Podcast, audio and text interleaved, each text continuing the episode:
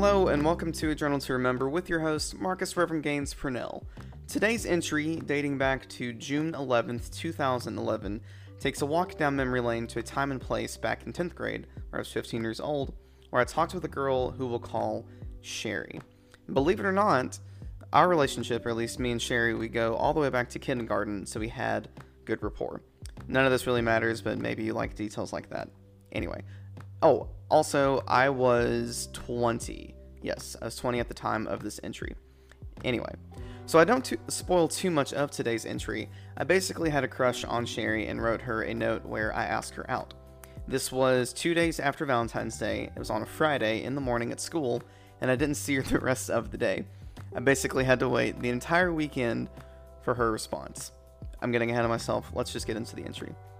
June 11th, 2011. It seems like we're all looking for something in life.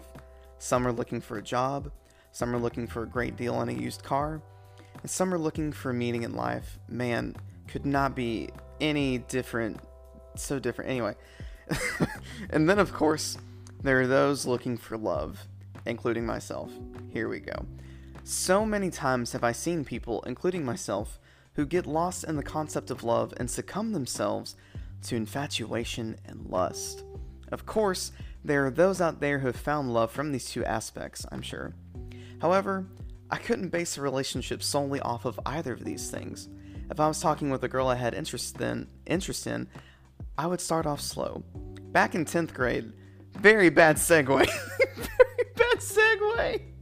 Back in 10th grade, on a day I'll never forget, I had my first taste of what could happen when things are rushed along by foolish passion. It was two days after Valentine's Day, on a Friday to be exact. I asked a very good girlfriend of mine, Sherry, out. I didn't know how to approach the situation, so I wrote her a note and gave it to her. Nailed it. I gave her the note in my third hour class, and I didn't see her the rest of the day. Didn't nail it. I waited the entire weekend in anticipation for what she might say. I actually, I know I keep interjecting, I actually remember that weekend. Oh my gosh, not only filled with all the RuneScape stuff, but just a lot of anxiety and just wondering, rocking back and forth in the recliner that was in my living room at the time. Anyway, back into the entry. Sorry, I'm excited. Come the following Monday, she replied in a note saying that she was waiting for me to ask her out. I was in awe and shock. I was the happiest person on earth, capital E in earth. We started talking and getting to know each other for a month. She couldn't date until she turned 16 in June, and remember, it was Valentine's Day, two days after Valentine's Day, so this was f- February when I asked her out. But the story took a turn, a downward climax, if you will. I wrote her a note, well, it was actually a poem, saying that she'd be mine forever. Little did I think, or think at all, how uncomfortable that made her. She almost shut me out of her life completely.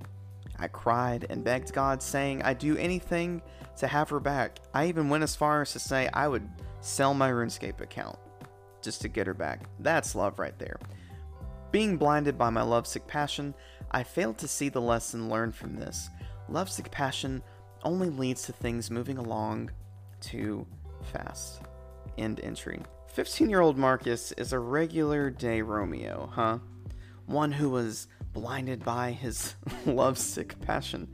I bet Shakespeare Shakespeare? Wow. Shakespeare and his twin brother, the more the more famous one, Shakespeare, is probably rolling over in his grave with how dramatic this was, or at least how it sounded.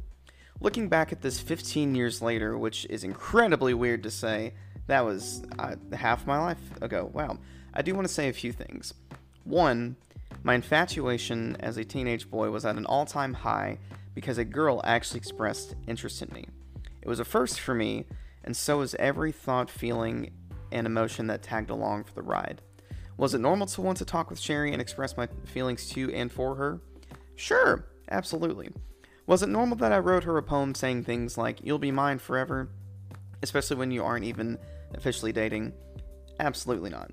But again, I was blinded by my love sick passion. Number two, and maybe this leans more toward adolescence, but is still applicable to anyone, I would argue.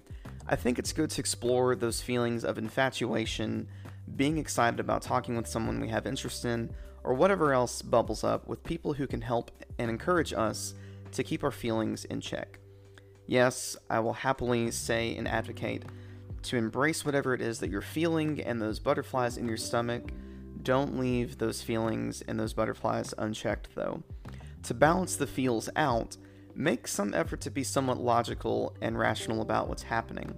Had I have been logical, or even rational enough to not write that poem to Sherry, maybe things would have been different. I don't really know, and it doesn't really matter to me because the past is in the past. I'm not going to reminisce on that.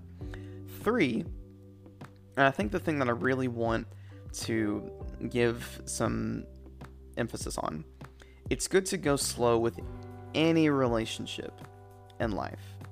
I'm sure there are people who will disagree with me or this notion of going slow, and that's okay.